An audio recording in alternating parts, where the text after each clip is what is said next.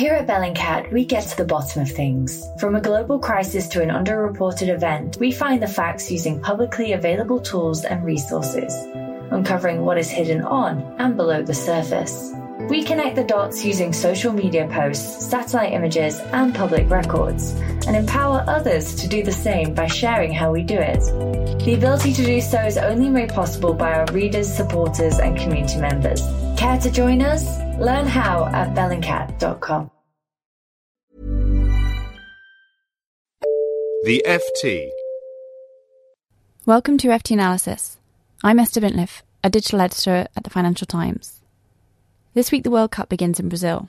In this report, Samantha Pearson and Joe Leahy look at some of the less positive impacts of the tournament, from spiralling costs to a rise in the number of children working as drug dealers. Everton Candido Alves was 12 years old when he started working for drug lords in Rio de Janeiro's favelas. His mother, who had AIDS, had just died, and with no father around, drug trafficking seemed the only career choice. It's hard to resist them. They offer you money, power, girls, drugs, and funk music parties, he says, coughing up phlegm onto the dusty football pitch of the Vila Cruzeiro slum, where he is refereeing a match between local teenagers.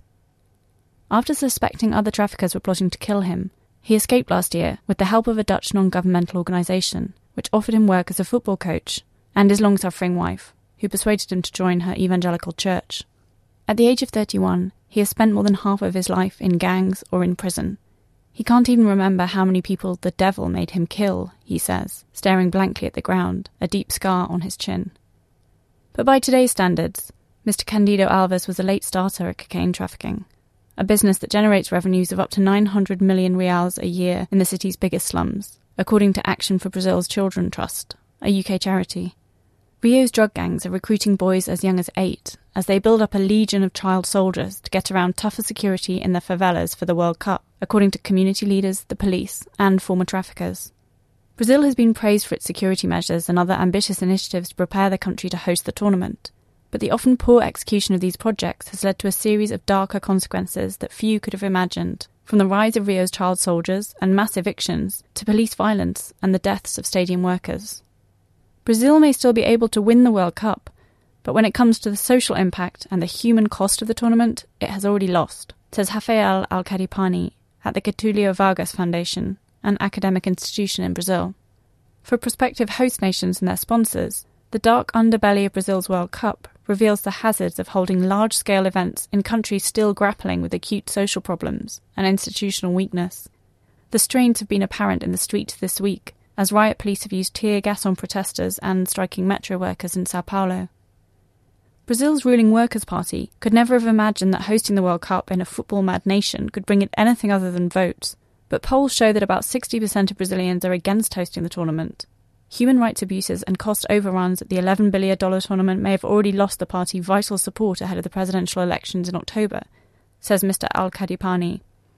Rio's government began a pacification program in 2008 to tackle the criminal gangs that control more than a thousand favelas that are home to at least a quarter of the city's population.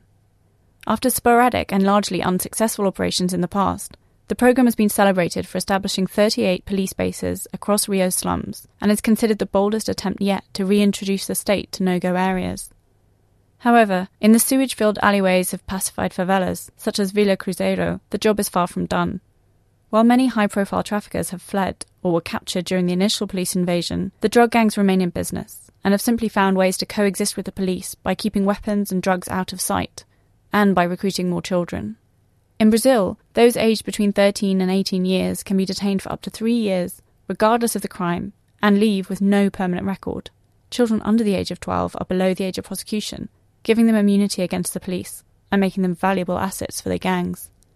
Marcia Ferreira da Costa sees this recruitment process firsthand every week in Rocinha, one of Rio's largest slums, where she founded Roupa Suja, an NGO, in 1978. A man will go up to a child and ask him to take a package to the entrance of the favela for 15 real. And he does it because 15 real is a lot of money for these kids, says Miss da Costa, who founded the NGO when she was only 10, helping migrants from Brazil's poor northeast write letters to their families. They start as messengers, then they become lookouts for the police, then they start to sell drugs, and if they're any good, they get given their first gun and they become soldiers, trained to battle the police and protect the boss, she says. According to Brazil's Labour Ministry, the average age of minors entering drug trafficking gangs fell from between 15 and 16 in the 1990s to between 12 and 13 in the 2000s, as the country's crack cocaine market grew to be the world's biggest, demanding ever more workers. Military police officers in five slums surveyed by the Financial Times agree that a greater number of younger children were drawn into the gangs following the pacification programme. Tiffany Garside, chief executive of the ABC Trust, says the authorities need to improve the programme by sending in social workers alongside the military police and investing in educational and cultural facilities in the slums. She says, a lack of social and public support within communities contributes to a sense of invisibility, which leads these young teenagers into a world of crime.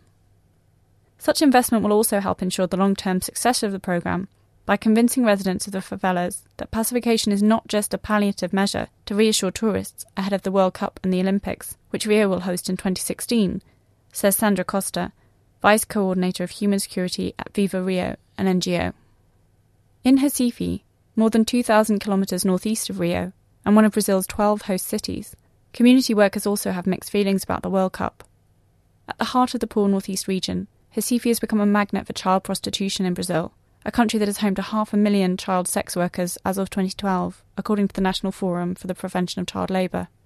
A surge in child prostitution is inevitable during the tournament, which will attract more than 600,000 tourists, says Sara Di Cavallo, head of Happy Child International, an NGO that is running an awareness campaign backed by the UK government for fans. The closure of schools in host cities during matches will push even more children to the streets and into prostitution, NGOs warn. However, Ideli Salvatti, Brazil's Secretary of Human Rights, says the government is well prepared. It has taken measures such as banning known paedophiles from entering the country and setting up smartphone apps for people to report child abuse. She also dismisses what she sees as unnecessary panic over the World Cup, saying there is no reason the tournament should pose any more risk than the country's other big events. Let's stop with this idea that the World Cup is an exceptionally large event. What about Carnival in Rio, in Bahia, New Year's Eve parties? she says. While that may be true of child prostitution, the World Cup does pose exceptional risks to other vulnerable groups, says Mr. Alcadipani. The construction and renovation of 12 stadiums, an unprecedented challenge for a country notorious for its infrastructure deficit, has displaced 250,000 people from their homes, according to a report by the Atlantic Council. There are also fears over the use of excessive force by authorities during expected anti World Cup protests and strikes. Last month, Amnesty International launched the No Foul Play Brazil campaign, warning against the same heavy handed tactics used by the military police during last year's mass street protests. Paula Martins, Director for South America at Article 19, an NGO, fears the reaction from police may be even worse, as the authorities are under pressure to comply with World Cup legislation passed in 2012 that promises only festive and friendly demonstrations during the tournament. About 300 kilometres from the Bolivian border, in Brazil's hot and humid host city of Cuiabá, the singular challenges of the World Cup are painfully clear. At the end of a corridor, on the upper level of the city's new stadium, a stepladder is cordoned off under a bundle of wires sprouting from a gaping hole in the ceiling. The authorities are still trying to figure out how a 32 year old worker was electrocuted a few days earlier. So far, eight workers have lost their lives on World Cup related projects across Brazil, compared with two in South Africa in 2010. Although Brazil's labour laws are seen as generally tough, when it comes to accidents, they are regarded by lawyers as more accommodating than in other countries.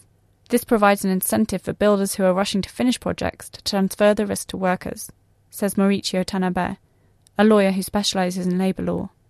Brazilian law is also radically different from English law when it comes to the assessment and payment of damages to an employee or relatives, according to Fabiano De Fenti, a lawyer in Sao Paulo.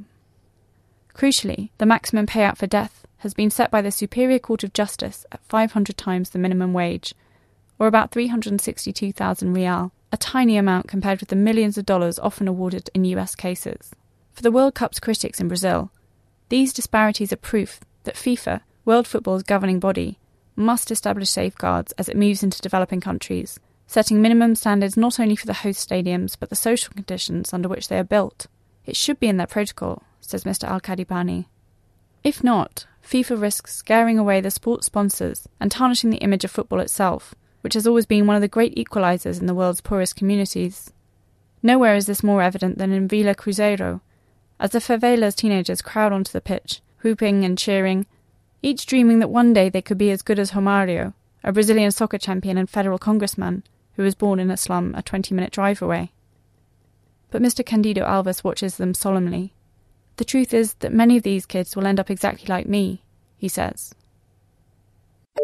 For more downloads, go to ft.com forward slash podcasts. Selling a little or a lot? Shopify helps you do your thing however you cha-ching. Shopify is the global commerce platform that helps you sell at every stage of your business. From the launch your online shop stage to the first real life store stage, all the way to the did we just hit a million orders stage. Shopify is there to help you grow. Shopify helps you turn browsers into buyers with the internet's best converting checkout. 36% better on average compared to other leading commerce platforms because businesses that grow grow with Shopify. Get a $1 per month trial period at shopify.com/work. shopify.com/work. Imagine the softest sheets you've ever felt. Now imagine them getting even softer over time. That's what you'll feel with Boll and Branch's organic cotton sheets. In a recent customer survey, 96% replied that Bowl and Branch sheets get softer with every wash. Start getting your best night's sleep in these sheets that get softer and softer for years to come. Try their sheets with a 30-night guarantee. Plus, get 15% off your first order at bollandbranch.com. Code BUTTERY. Exclusions apply. See site for details.